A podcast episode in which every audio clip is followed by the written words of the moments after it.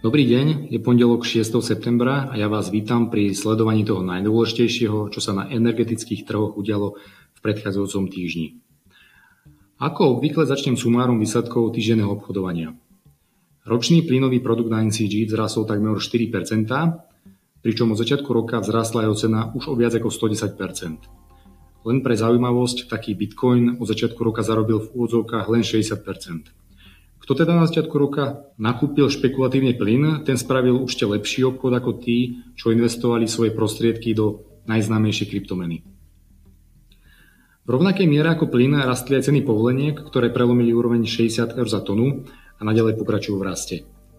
Najvýraznejší nárast cien sme zaznamenali na trhu s uhlím, kde ročný produkt zatvoril tesne pod úrovňou 120 dolárov za tonu s týždenným ziskom takmer 10% Vyššie ceny uhlia ovplyvnili aj vývoj ostatných komodít. Slovenský elektrický ročný baseload zrastol o viac ako 6% Jedine ropa zakončila týždenné obchodovanie prakticky bez zmeny. Teraz sa poďme bližšie pozrieť na dôvody nárastu cien na trhu s plynom. Aktuálny nárast cien nie je asi žiadnym veľkým prekvapením. Je skôr očakávaným výsledkom avizovaného nižšieho importu plynu z Ruska a tiež z Norska, kde je export limitovaný početnými odstavkami vrátane odstávky na najväčšom norskom plynovom poli Troll a odstávky na kľúčovom spracovateľskom úzle Kolsnes. Na grafe máte možnosť vidieť, ako poklesol norský export od prelomu mesiacov. Najväčšie odstávky v Norsku majú potrvať zhruba do polovice mesiaca a ich dopad na úroveň exportu má postupne gradovať. V najbližších dňoch teda môže západná Európa očakávať ďalší pokles v dodávkach plynu.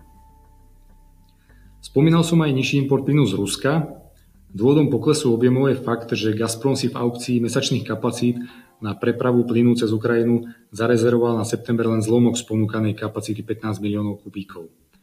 Od začiatku septembra poklesol tok cez Veľké Kapušany zhruba o 160 GWh denne a nižšie objemy plynu tečú aj z Ukrajiny do Maďarska. K tomu treba pripočítať nestabilný tok cez plynovod Jamal, ktorý cez víkend síce vzrástol a zdalo sa, že je z, najhor- z najhoršieho už vonku, Dnešný import plynu cez tento plynovod opäť klesol a nedosahuje ani polovicu zarezervovanej kapacity.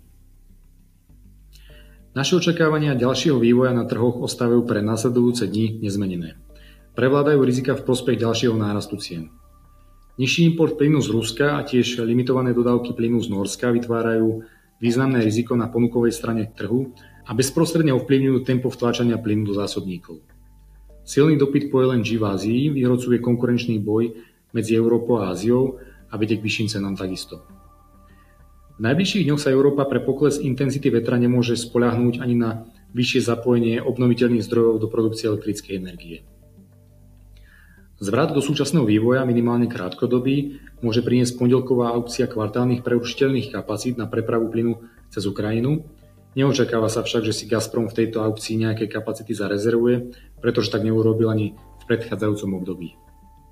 Naopak, strmší nárast cien môže vyvolať akékoľvek oneskorenie spustenia toku cez plynovod Nord Stream 2, ktoré sa očakáva koncom tohto roka. Uvidíme, čo sa nami spraví čerstvé vyhlásenie ruského ministra zahraničných vecí Sergeja Lavrova, ktorý dnes po obede oznámil skoré uvedenie tohto plynovodu do prevádzky. Nie je celkom jasné, čo tým myslel, pretože Proces certifikácie tohto plynovodu ešte stále nebol dokončený. To je na dnes všetko. Prajem vám pekný deň a teším sa na vás opäť o týždeň.